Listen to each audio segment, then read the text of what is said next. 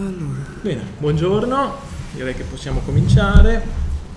Oggi abbiamo il piacere di avere con noi l'ambasciatore Guido Lenzi, che ha un curriculum molto lungo e quindi mi limito solamente a presentarlo citando le note che mette Rubettino nel testo. Guido Lenzi, ambasciatore, già direttore dell'Istituto Europeo di Studi di Sicurezza a Parigi e rappresentante permanente presso l'Organizzazione per la Sicurezza e Cooperazione in Europa, OSCE, a Vienna. È stato docente all'Università di Aosta e Bologna. Non sono più ad Aosta, ma sono a Bologna. A Bologna. Quindi questo è solo un estratto del curriculum dell'ambasciatore Lenzi. E lo ringraziamo per aver accettato il nostro invito di venire a discutere del suo nuovo libro che è uscito per Rubettino da poche settimane, e il titolo del libro, che poi è anche il titolo dell'incontro di questa mattina, è Internazionalismo liberale, attori e scenari del mondo globale. Quindi il contenuto del libro in rapidissima sintesi tratta un po' del modo in cui dobbiamo leggere la situazione attuale dei rapporti internazionali, dando anche qualche elemento propositivo per il futuro. Oggi c'è poca chiarezza per quanto riguarda accaduto il muro di Berlino, quindi superata la contrapposizione bipolare fra i due blocchi, cadute le torri. Quindi apparentemente superata anche la fase della lotta al terrorismo così come era stata concepita dalla precedente amministrazione statunitense. Cadute anche le frontiere, quindi siamo in una situazione di globalizzazione, come si dice, e superate anche le previsioni formulate in alcuni libri molto celebri e diventati famosi, come quello di Fukuyama, che l'ambasciatore Lenzi cita proprio in apertura del suo libro, quello sulla fine della storia, previsione errata. Ha anche magari superato l'altro libro importante uscito quasi contemporaneamente di Samuel Huntington sullo scontro di civiltà, perché come dicevo sembra essere superata anche quella fase di contrapposizione, diciamo così, ideologica fra civiltà che ha preso la forma della lotta al terrorismo. Quindi oggi abbiamo una situazione in cui sono emersi altri soggetti all'interno di questa cornice, non ultima la Cina, è proprio notizia di oggi, di questo accordo di cui forse ci parlerà l'ambasciatore Lenzi fra Russia e Cina. Anche il ruolo della Russia presenta delle problematiche di lettura proprio, abbiamo visto nella crisi siriana, vediamo ora con le vicende ucraine, quindi c'è effettivamente un problema di leggibilità della situazione attuale per quanto riguarda i rapporti internazionali. In aggiunta c'è anche l'aspetto propositivo dell'internazionalismo liberale. E quindi io cedo la parola all'ambasciatore Lenzi in maniera tale che ci possa dare la sua lettura della situazione attuale e ci possa spiegare anche cosa intende per internazionalismo liberale. Bene, ringrazio il dottor Cavazzoni di questa presentazione, perché ha molto efficacemente detto quello che io avrei voluto dire come premessa alle mie considerazioni. Quindi lui ha tirato sulla la scena, ha stabilito la scena entro quale tenterò di muovermi. Il punto è proprio questo: la situazione attuale è estremamente confusa, internazionale è estremamente confusa, lo sappiamo, lo vediamo tutti i giorni, non si riesce più a capire esattamente chi è che cosa, quali sono i rapporti, come si possono ricomporre i rapporti internazionali dopo la fine del mondo bipolare che abbiamo conosciuto e vissuto per oltre mezzo secolo. Quello che il libro tenta di fare è di argomentare che il metodo per affrontare, per leggere appunto l'attualità non differisce, anche se la situazione internazionale è cambiata radicalmente, il metodo, i modi per decifrare quello che sta accadendo non sono cambiati. Non sono cambiati da quando la nostra civiltà occidentale, perché di questo si tratta sostanzialmente, da quando la nostra civiltà occidentale ha posto le sue prime basi, cioè dalla Grecia di Socrate in poi. Letteralmente, cioè, dobbiamo ritrovare le nostre origini, i nostri schemi mentali, perché il libro sostiene sono ancora validi, sono ancora utili per la ricomposizione del sistema internazionale. Allora, noi siamo attualmente in una fase in quello che Stefan Zweig definiva uno Sternstunde, ovvero sia un momento stellare, un momento di congiunzione degli astri tale che modifica, diciamo, la situazione reale. È finalmente finito, e questa è la cosa fondamentale, l'epoca moderna. Siamo in una fase postmoderna, lo leggiamo dappertutto, anche se chi lo usa e chi lo ascolta non sa bene di che cosa si tratta. Fondamentalmente è finito il periodo nel quale, che era iniziato nel 1648 con i trattati di Westfalia, nel quale i rapporti erano stabiliti sulla base del confronto e quindi dell'equilibrio fra stati, sistema intergovernativo, e quindi un equilibrio di potenza. Se qualcuno si affermava o affermava la propria potenza, la propria influenza sulla scena internazionale, si creava subito una compensazione, si tendeva a creare una compensazione, quindi alleanze, equilibri, squilibri, compensare gli squilibri, eccetera. Questo è andato avanti fino Zhou Enlai, per esempio, durante la guerra del Vietnam, che alcuni di noi ricordano, Filippo Cavazzoni ma che ha tanto influenzato il corso degli eventi nel periodo della Guerra Fredda. Zhou Enlai diceva che era troppo presto allora per poter giudicare gli effetti, compiutamente, gli effetti della Rivoluzione francese. Era vero che tutti questi sono movimenti di autodeterminazione, prima in Europa con tutta l'affermazione e l'autodeterminazione degli stati, compresa l'Italia nell'Ottocento, poi le due guerre mondiali, confronti nazionalistici, cioè affermazioni, e poi naturalmente tutto il periodo decolonizzazione. Bene, con la caduta del muro, questo periodo di questa fase di 200 anni dal congresso di Vienna, dopo le scorribande napoleoniche, fino alla caduta del muro, è terminato, nel senso che i rapporti di forza, l'equilibrio di forza non funzionano più.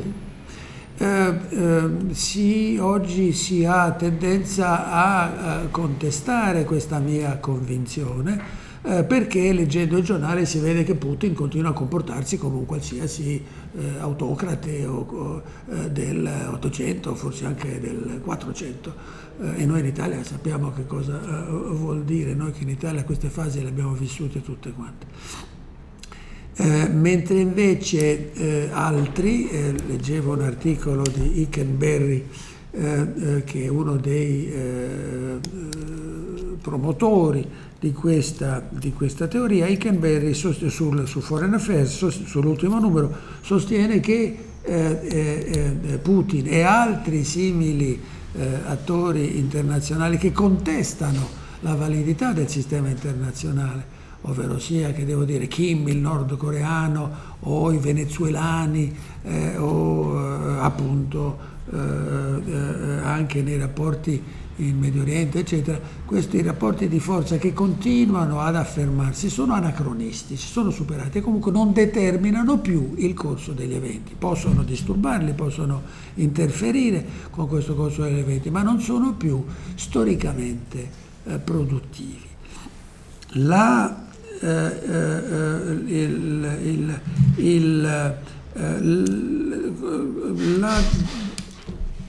Il prototipo, diciamo, di questo nuovo mondo è, e lo dico alla vigilia delle elezioni al Parlamento europeo, il prototipo di questo diverso modo di impostare i rapporti internazionali è appunto l'Unione Europea, che su pressione americana alla fine della seconda guerra civile europea sono tornate per la seconda volta e ci hanno detto col piano Marshall adesso basta.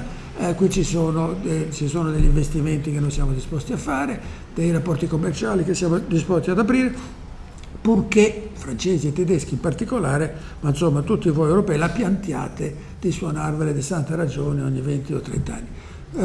Se leggete le memorie di quell'epoca, non tutti erano d'accordo sull'urgenza, sulla necessità di provvedere in questo senso, ma l'Italia in particolare. Allora ci siamo, Einaudi, Sforza, ma anche De Gasperi, che era un liberale democristiano, ma anche Sturzo, che era anche lui un liberale. Se si leggono i testi di Sturzo a quell'epoca, il liberalismo in Italia si affermò con grande forza e efficacia politica. La firma dei trattati di pace, che alcuni, persino Orlando, Croce stesso, diceva che non avremmo dovuto firmare perché erano punitivi, eccetera. Sforza e Einaudi, insomma, neanche per sogno. Non guardiamo indietro, guardiamo avanti. Ci sono da raggiungere dei traguardi molto più utili e produttivi. Non trasciniamoci il peso del nostro passato, facciamo quella scelta di campo, come si disse anche allora. E quindi ci legammo, appunto, fra gli stati fondatori dell'Unione Europea con grande consapevolezza, grande convinzione, molto maggiore convinzione dei francesi, altrettanta convinzione di quella che c'era appunto nella Germania, parimenti sconfitta dalla guerra. L'Inghilterra sappiamo che questa convinzione ancora la sta cercando, talvolta sì, talvolta no, ma insomma comunque è un processo che in Europa si è impostato e avviato subito dopo la guerra e che corrisponde a quello che Wilson aveva tentato di fare nella prima guerra mondiale con i 14 punti, Roosevelt e poi Truman riproposero alla fine della seconda guerra mondiale il sistema collaborativo, non più basato sul rapporti di forza, l'equilibrio di forza, bensì basato sulla collaborazione, su una interconnessione, che poi è il principio fondamentale sul quale si basava l'illuminismo, tutti i filosofi politici dell'illuminismo, in particolare quelli inglesi, dai quali deriva naturalmente, scozzesi, dai quali deriva, non inglesi, scozzesi come sappiamo, ma anche Kant, il cosmopolitismo di Kant. Quindi questo fermento, questa esigenza è stata avvertita in Europa da 200 anni ed è andato come un fiume carsico, sommerso da tante difficoltà e peripezie, ma è sempre riemerso, e nel 1945 con lo Statuto delle Nazioni Unite si è affermato, si è riaffermato, riproposto. Stalin, che era arrivato fino a Berlino, disse no, non ci sto, non mi conviene, io il rapporto di forza mi conviene ancora in Europa, eccetera. Quindi abbiamo dovuto aspettare altri 50 anni che cadesse il muro. Ecco che adesso finalmente credo che si possa realmente affermare che il mondo è cambiato, nel senso che siamo andati oltre quella impostazione basata sul rapporto sul negoziato, sul do-ut-des, le concessioni reciproche, eccetera. Adesso si tratta di un sistema diverso che è necessariamente, inesorabilmente collaborativo, perché è impostato sulla compartecipazione. Compartecipazione, non c'è nessuno che possa, diciamo, dare la linea da seguire agli altri che ci si accodano. È basato sulla convergenza di intenti, tutti grandi e piccoli, convergenza di intenti, anche se i percorsi per raggiungere, per esaudire questi intenti può essere diverso, quindi un percorso differenziato dei singoli paesi, ma nella medesima direzione, che è quella del soddisfacimento delle esigenze, delle aspettative della popolazione. L'abbiamo visto a Piazza Tahrir, L'abbiamo visto a Gezi Park in Turchia, l'abbiamo visto nelle piazze del Venezuela, l'abbiamo visto a New York a Occupy Wall Street, l'abbiamo visto adesso a Maidan in Ucraina. Tutti questi fenomeni popolari dal basso non sono più ispirati da motivi ideologici, destra e sinistra, come abbiamo visto in questi 50 anni di lotta ideologica del rapporto, del confronto ideologico fra est e ovest. Sono a tutti quanti dei movimenti spontanei della popolazione che chiede, ovviamente, a diversi interlocutori in diversi contratti sociali, storici, situazioni geopolitiche, eccetera, chiede di essere accudita dallo Stato, che lo Stato corrisponda e fornisca, o le autorità forniscano quelle che sono la minima base di sussistenza, diciamo, per queste popolazioni troppo a lungo rimaste passive. Quindi è questo spazio allargato, questa agora che noi in Europa, con l'Unione Europea e comunque da tanto tempo abbiamo vagheggiato, appunto dall'epoca dell'agora di Pericle, abbiamo tentato di sviluppare fra di noi. Questi spazi, perché di questo tratta l'internazionalismo liberale, nel quale ognuno possa trovare la propria collocazione, scambiare le proprie merci in cambio delle merci altrui, di modo che il produttore abbia bisogno del compratore, il produttore ha bisogno del compratore del mercato, il compratore ha bisogno del produttore, nessuno aggredisca l'altro, perché sarebbe un comportamento suicida. Queste sono cose entrate nella nostra mente in Occidente.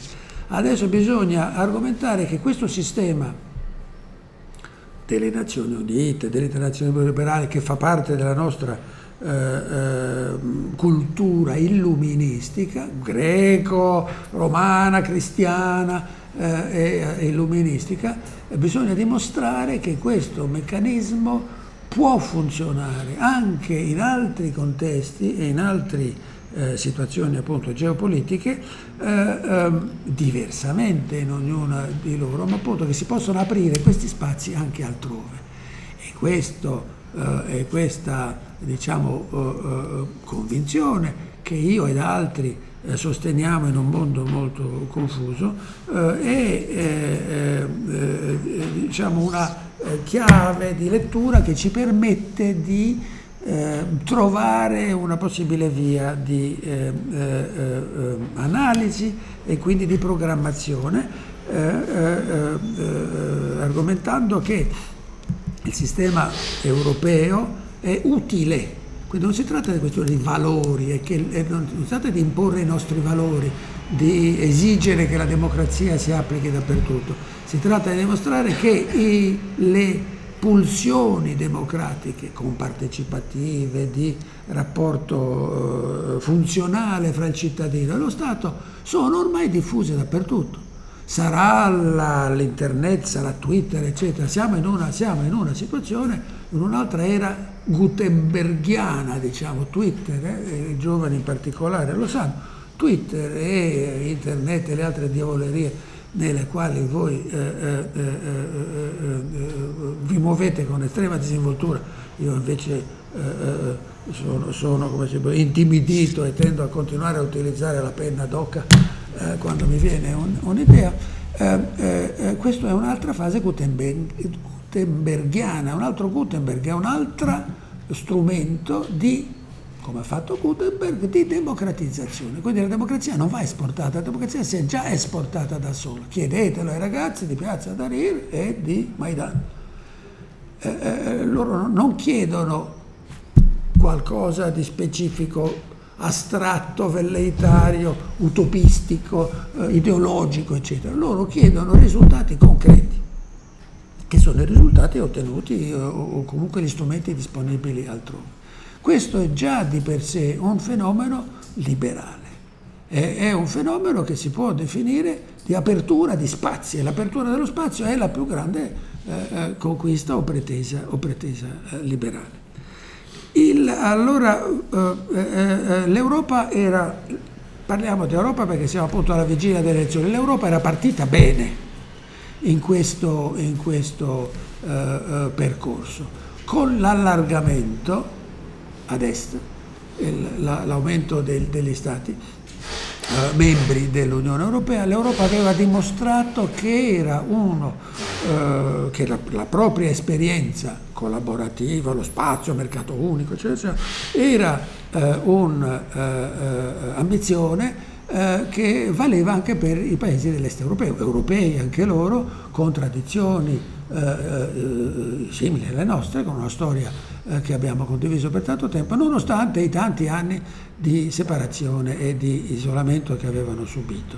Quindi questo allargamento ad est dell'Unione Europea ha dimostrato la vitalità, la forza persuasiva dell'Unione Europea, la capacità dell'Unione Europea di fuggire da attore della storia, attivo, produttivo, creativo.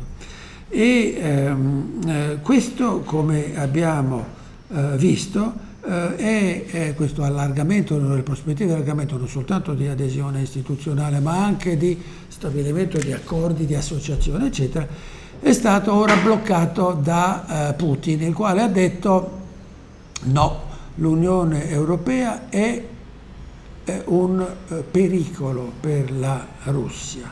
Lo ha praticamente detto. La cosa curiosa che abbiamo scoperto con il comportamento della Russia nel confronto dell'Ucraina è che la Russia considera l'Unione Europea come un interlocutore minaccioso, aggressivo.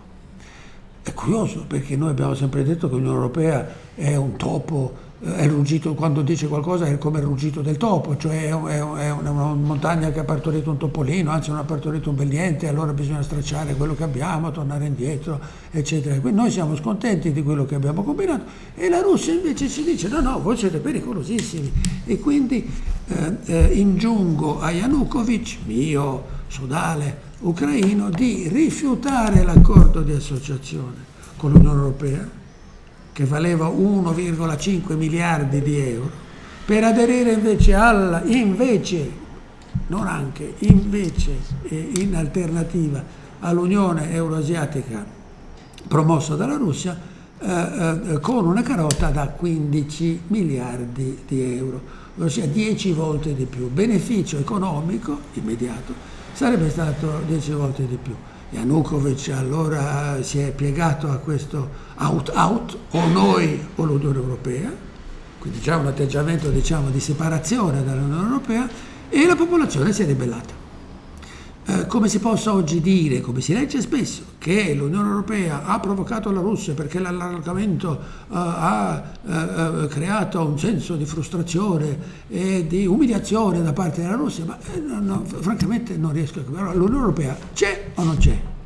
C'è in un certo senso e non in altri sensi. C'è perché Putin, e la Russia la conosco, ci ho passato 3 anni, 30 anni fa, ma non mi pare che sia cambiata da allora, quindi mi pare di poterla ancora purtroppo, e quindi mi pare di poterla ancora analizzare in questo senso. La Russia teme che perché l'1,5 miliardi di euro che l'Unione Europea avrebbe accordato all'Ucraina aveva naturalmente delle condizioni, e le condizioni erano l'abolizione della corruzione, la riforma dello Stato di diritto, eccetera, eccetera, tutte le cose che l'Unione Europea ha chiesto a tutti i nuovi stati che bussavano alla sua porta, quindi era condizionato. E queste riforme nell'Ucraina avrebbero potuto costituire una contaminazione, un'epidemia, prodotto un'epidemia anche nei confronti di certe classi, soprattutto nella Russia occidentale. Quindi il pericolo era del contagio. L'Europa è contagiosa, non ha forze armate, non vuole averle, perché ha deciso appunto alla fine della guerra che era l'ora di finirla, ha rinunciato alla guerra, eppure è ancora minacciosa e contagiosa per alcuni che rifiutano di considerare l'utilità del sistema internazionale liberale, che è quello che le Nazioni Unite hanno indicato e che, bloccate poi dall'ostruzione sovietica, che si stanno riproponendo adesso, e che rappresenta appunto una sfida per dei paesi che intendono invece attenersi al classico anacronistico sistema dei rapporti di forza. E, vedete, fondamentalmente, poi chiudiamo con questa premessa, fondamentalmente i vicini dell'Unione Europea, che si è appunto sviluppata come un'entità nuova, ispirata da certe aspirazioni antiche, i vicini dell'Europea sia ad est che a sud, ma anche i Balcani, non ci dimentichiamo, e il Mediterraneo, sono premoderni, sono tutti degli interlocutori premoderni, cioè degli stati che non hanno ancora affrontato questa liberazione interna, questo rapporto di autodeterminazione, di autoaffermazione, di democratizzazione dei sistemi. I paesi ormai quelli dell'Oriente russo e vicini, tutti i paesi dell'Asia centrale, per esempio, ma anche nei Balcani, e i paesi arabi sono ancora premoderni, cioè non hanno ancora adottato quelli che sono certi accorgimenti per rendere più compartecipativo il sistema sociale e costituzionale. E noi siamo postmoderni, siamo già oltre questo sistema. Vedete lo spazio da far percorrere per raggiungere questo. Dobbiamo attraversare, per così dire, e loro devono attraversare uno spazio di evoluzione politico-costituzionale, eccetera. Ma, ripeto, allora mi si dice, ma noi ci abbiamo messo 200 anni, e i poveri egiziani hanno appena cominciato, le primavere, eccetera. Sì, ma non si può più ragionare in questo modo. Fra 200 anni chissà dove saranno i vostri nipoti e i miei trisnipoti, e non c'è tempo di aspettare, ormai il mondo va in quella direzione. Ma non è una costrizione, è nel loro interesse quello di riuscire ad agganciare o comunque accettare questa collaborazione. Il libro di cui oggi stiamo parlando, quello che ho tentato di dire in poche pagine, che mi sono però costate molto più sforzo, concentrazione, attenzione, che se avessi scritto un libro di 500 pagine in cui mi lasciavo andare alle mie varie elucubrazioni, eccetera. Ho tentato di essere conciso, forse troppo, no, non credo neanche, ma appunto per dare degli spunti di riflessione che ci servono a leggere diversamente la situazione attuale e quindi a trovare un filo d'Arianna, per così dire, un bandolo della matassa intellettuale, ovviamente, di filosofia politica e quindi di azione, di comportamento internazionale. Il primo capitolo sostiene che la guerra non esiste più. Non esiste più la guerra così come si trovi un altro termine, ma insomma la guerra come è andata avanti per millenni, quella di imposizione della propria volontà, occupazione territoriale, cioè non esiste più nel senso che non funziona più. E poi non esiste più perché quello che ha fatto Putin con la Crimea è un'occupazione territoriale, ma si è svolta senza quasi, insomma, con l'uso di strumenti militari ben diversi da quelli che, almeno per il momento, ben diversi da quelli tradizionali. Quindi quella che cos'è? È un'aggressione, ma non è un'aggressione perché c'è stato un referendum e allora ma un referendum si è svolto secondo la... ma comunque, diciamo, quindi evidentemente non si è usato la guerra, non di vera e propria guerra si può parlare. L'intervento e gli interventi occidentali, i cosiddetti umanitari, in Afghanistan, Iraq, Libia, eccetera, non sono guerre, perché nessuno di noi che ha partecipato a queste operazioni, Italia inclusa, ha intenzione di rimanerci. Non vediamo l'ora di venire via da tutti. Quando entriamo, immediatamente ci poniamo il problema quando e come riusciremo a venire via.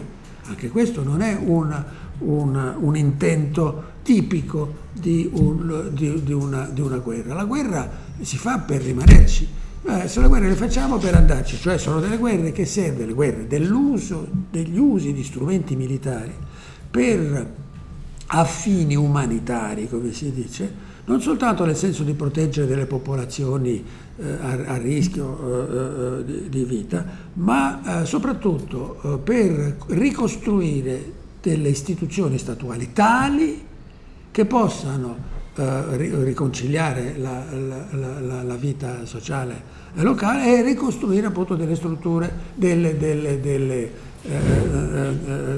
ricostruire degli stati funzionanti e funzionali. Quindi sono delle guerre istituzionali, a scopi istituzionali, cioè non, comunque bisogna trovare un altro termine e forse andando a cercare nell'etimologia greca eccetera si potrebbe tentare di trovare un altro termine, ma non si tratta più di guerre, questo è il primo capitolo. Quindi non si possono più risolvere i problemi internazionali con la spada di Brenno di una volta dicendo chi vince vince e chi perde accetta, salvo a riprovarci un'altra volta. La guerra è diventata anacronistica e non raggiunge più gli scopi che si riprometteva in passato e quindi ha ovviamente degli scopi diversi. Secondo capitolo dice gli stati non ci sono più e questo è evidente, ce lo dice lo spread, tanto per farla breve. Lo avete visto l'altro giorno, non si capisce, Grillo ha fatto è andato a porta e lo spread è saltato di 30 punti, eccetera. Questo vuol dire che la lotta politica nazionale ha delle ripercussioni immediate o comunque è influenzata dall'estero. Putin, ritorniamo a Putin perché anche di questo si tratta, dice le nostre sanzioni fanno ridere i polli, come dice, ma figuriamoci, gli fanno il solletico. Le sanzioni europee e americane alla Russia per aver occupato illegalmente la Crimea. Ma non sono le nostre sanzioni che gli faranno male, sono le sanzioni del sistema economico-finanziario internazionale. Lo spread russo è alle stelle, ammesso che qualcuno ci si dedichi, i soldi vengono via dalla Russia, il rublo è crollato, gli investimenti stranieri vanno altrove. Adesso Putin è andato in Cina e quindi ha stabilito un accordo energetico con la Cina, ma si è, mi sembra, legato alla Cina. Chi si avvantaggia di questo accordo energetico russo appena concluso è la Cina, perché la Cina è quella che si può avvalere di tutti questi vantaggi, non deve più liquefare il gas, trasportarlo attraverso i stretti di Malacca, portarlo fin laggiù, rigassificarlo, lo riceve direttamente, si mette un gasdotto dai giacimenti siberiani e lo riceve direttamente, quindi c'è vantaggio e costa di meno. Il gas che la Russia vende alla Cina è, si dice, a un prezzo inferiore a quello a cui lo vendeva a noi, quindi ci rimette anche da quel punto, ha fatto un bel accordo, ma è la Cina che si è avvantaggiata della situazione russa, non la Russia che si è avvantaggiata. Quindi questo per dire che lo Stato non esiste più, lo Stato. Putin può andare in Cina, fare un accordo, ma un accordo i cui effetti, conseguenze eccetera sono determinati, influenzati da fattori che sfuggono al controllo dei contraenti e quindi i termini di quell'accordo sono un elemento che ha però delle ripercussioni molto più grandi, quindi lo Stato è un ingranaggio di un sistema molto più grande, sia passivamente che attivamente. Quindi lo Stato, come l'abbiamo concepito noi, come l'abbiamo costruito noi, liberali, europei, durante tutto quanto l'Ottocento, non c'è più. Quindi lo Stato si è indebolito, ma è rimasto il mercato, è rimasta la corà, ed è questa la cosa importante per ricostruire lo Stato, perché lo Stato rimarrà sempre necessario come anello di congiunzione fra il più grande, il sovranazionale, lo spread, possiamo ormai chiamarlo con questo nome, i condizionamenti internazionali, anello di congiunzione fra i condizionamenti internazionali e il recupero delle capacità di decisione a livello locale, il localismo, no? Si restituisce al locale, in Italia e ovunque, in tutti gli stati, delle funzioni di gestione, di amministrazione della cosa pubblica a livello locale. Lo Stato rimane l'anello di congiunzione che legalizza, distribuisce, controlla il traffico fra il locale e il sovranazionale. Quindi quella funzione continua a svolgere, ma non è più lo Stato che abbiamo conosciuto negli ultimi 200 anni. Ecco un altro fenomeno di post-modernità. Lo Stato non c'è più, la guerra non c'è più, lo Stato non c'è più. Non ci sono più neanche i grandi, e questo ve l'ho già descritto prima, quindi è inutile che mi dilunghi, i grandi non riescono, non esiste più, cioè non si può più dire ma gli americani fanno, non fanno, eccetera. Gli americani continueranno a provarci, ma sanno benissimo che non potranno più determinare, potranno influenzarlo, certo, come tutti, anche i stati piccoli ormai influenzano nel corso degli eventi, ma i grandi, Cina, Russia, America, BRIC, figuriamoci, Brasile, eccetera, non sono più grandi, sono allo stesso livello degli altri, e questo è un fenomeno di democratizzazione, di apertura degli spazi operativi nel campo internazionale. È un altro fenomeno di post-modernità.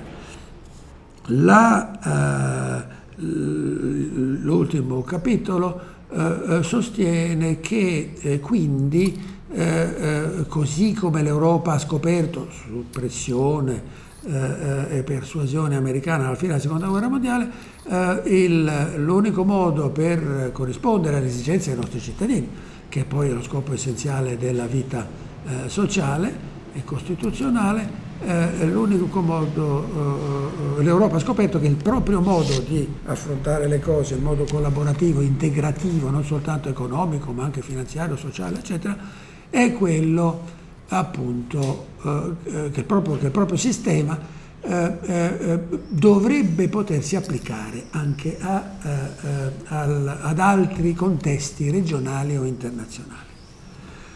Noi lo vediamo chiaramente in Asia, non esiste ancora e non c'è ancora, nonostante la loro capacità, la loro emergenza, come si dice, economica, gli stati dell'Asia sono ancora ai ferri corti l'uno con l'altro. Il vietnamita, il cambogiano, il thailandese, il birmano, appunto nei confronti del Cile, il pakistano, l'indiano, sono ancora ognuno chiusi nell'affermazione della propria identità e quindi sono indisponibili a stabilire fra di loro dei rapporti collaborativi. Nei paesi arabi, i paesi arabi si guardano in cagnesco, ma da sempre, marocchini ed algerini, per motivi storici chiari che vi posso descrivere, ma insomma che sorvoliamo, si guardano in cagnesco. La Libia e la Tunisia, l'Algeria e la Tunisia sono antagonistici. Nasser aveva provato, l'egiziano, a fare un'unione con i siriani e poi con gli yemeniti. Unioni che sono crollate dopo un anno o due. Non questi paesi, appunto, asiatici, arabi, sono ancora incapaci di trovare un comune denominatore che possa soddisfare le loro diverse rispettive esigenze, ma con un comune denominatore. L'America Latina va molto meglio invece, non a caso. L'America Latina, che tante preoccupazioni ci ha dato e poi che ha prodotto Che Guevara, e appunto ci sono ancora diciamo, degli atteggiamenti contestatari, per esempio in Venezuela e altrove. L'America Latina sono i nostri cugini, insomma, si sono in un certo senso avvicinati al nostro sistema e si sta stabilendo un rapporto più collaborativo. Ma allora perché dobbiamo sostenere che il nostro sistema collaborativo europeo sia valido, sia proponibile anche ad altri paesi? Perché ci sono dei vantaggi, l'utilitarismo di Bentham, Smith, eccetera, l'utilitarismo sul quale si fonda il metodo liberale, vale anche per gli altri. Guardate, sulla questione della libertà, dei diritti umani e così via, gli americani in particolare puntano molto sull'affermazione dei diritti umani, e quando mi occupavo di queste cose professionalmente tentavo più volte di dire: attenzione, i diritti umani sono la conseguenza di un certo processo, non possono essere la premessa, o meglio, ed è questo che sostengo anche nel libro, bisogna fare una distinzione Voi sapete che ci sono 4 libertà, Weber, Roosevelt, eccetera, 4 libertà. La libertà dal bisogno, cioè il bisogno materiale, la fame per così dire, la libertà dalla paura, cioè un'esigenza di sicurezza, e poi la libertà di espressione e di credo. Le prime 2 libertà, dalla fame e dalla paura, sicurezza e la pancia piena e posto di lavoro e futuro più o meno, dico assicurato, ma insomma tutelato, sono esigenze universali, sono diritti fondamentali. Anche il pigmeo del villaggio dall'Africa profonda, anche lui ha bisogno di mangiare tutti i giorni, ha bisogno di evitare che qualcuno gli distrugga la casa, rapisca la moglie, per esempio quelle 200 ragazze in Nigeria, eccetera. Sono esigenze fondamentali, non sono delle invenzioni dell'Occidente, sono state assimilate all'Occidente. Sono quindi esigenze, lì c'è un diritto naturale comune e i ragazzi di Piazza Tahrir e delle altre piazze di questo mondo esigono il rispetto di queste loro esigenze, l'assolvimento, soddisfacimento di questi loro diritti fondamentali. Poi ci sono i diritti individuali che sono quelli di espressione di credo, io voglio dire come la penso, altri principi sommamente liberali, anzi sono questi proprio principi liberali che dipendono invece da paese a paese, da situazione storica, da situazione geopolitica. Libertà di espressione, ma se hai la pancia vuota non ti viene neanche in mente di esprimere il tuo parere. La cosa principale è di trovare qualcuno che, anche schiavizzandoti per così dire, ti dia da mangiare. Lo stesso vale per la protezione dalla sicurezza. Quindi c'è una distinzione, i diritti fondamentali sono quelli che ci possono permettere di sostenere che il sistema europeo, cioè quello collaborativo, illuminista, eccetera, eccetera, è un sistema che consente di assolvere a queste esigenze fondamentali ovunque.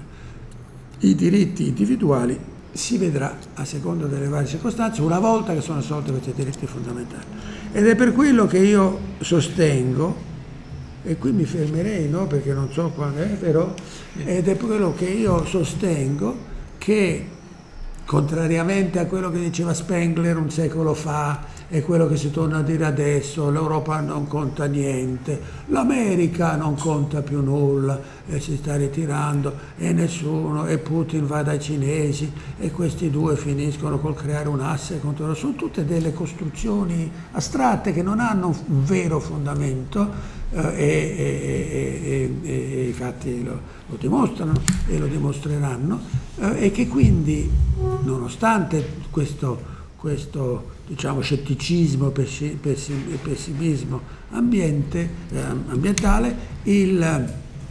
l'Europa può ancora, l'Occidente in generale, il rapporto euro-americano in sostanza, in questa relazione fra bastone e carota, gli americani hanno il bastone, noi abbiamo la carota, e gli americani non hanno la carota che abbiamo noi, eccetera. Insomma, dobbiamo stabilire dei migliori rapporti di compartecipazione, condivisione di certe responsabilità internazionali. Ma insomma, sostanzialmente l'Europa, l'Occidente, può ancora portare acqua al mulino della storia, può ancora generare storia, e soltanto l'Europa, soltanto il sistema europeo ormai innervato per l'ennesima volta da questo liberalismo costituzionale, liberalismo internazionale, l'Europa può ancora svolgere un ruolo di produttore di storia. E qui mi fermerei, almeno come considerazione di ordine generale. Poi se si vuole si può discutere di fatti specifici, sono a vostra disposizione. Bene, grazie.